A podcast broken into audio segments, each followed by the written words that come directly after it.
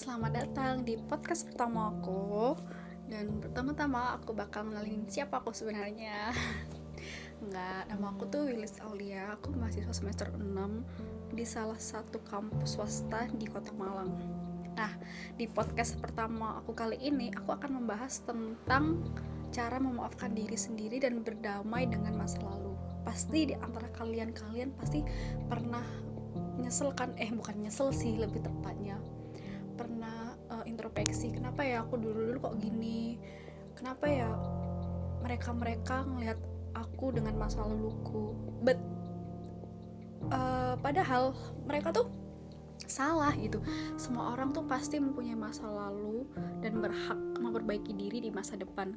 Jadi kalau mereka melihat acuannya ke masa lalu mereka salah. Semua orang itu pasti mereka mau berubah untuk yang lebih baik lagi. Jadi buat kalian yang mungkin mempunyai masa lalu yang nggak baik sebelumnya kalian tuh ngelakuin hal-hal yang nggak baik semua dugem yang cewek ngerokok pernah HS with someone. Terus abis itu kalian tuh ngerasa insecure gitu ya. Kalian tuh nggak boleh insecure gitu ya.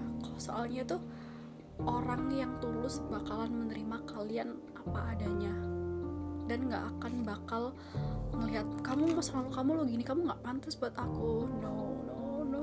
Tidak tidak. Itu salah besar. Jadi buat kalian yang masalahnya nggak baik dan sekarang untuk mencoba memperbaiki diri aku sangat bangga sama kalian. Kalian bisa keluar dari circle yang nggak baik tuh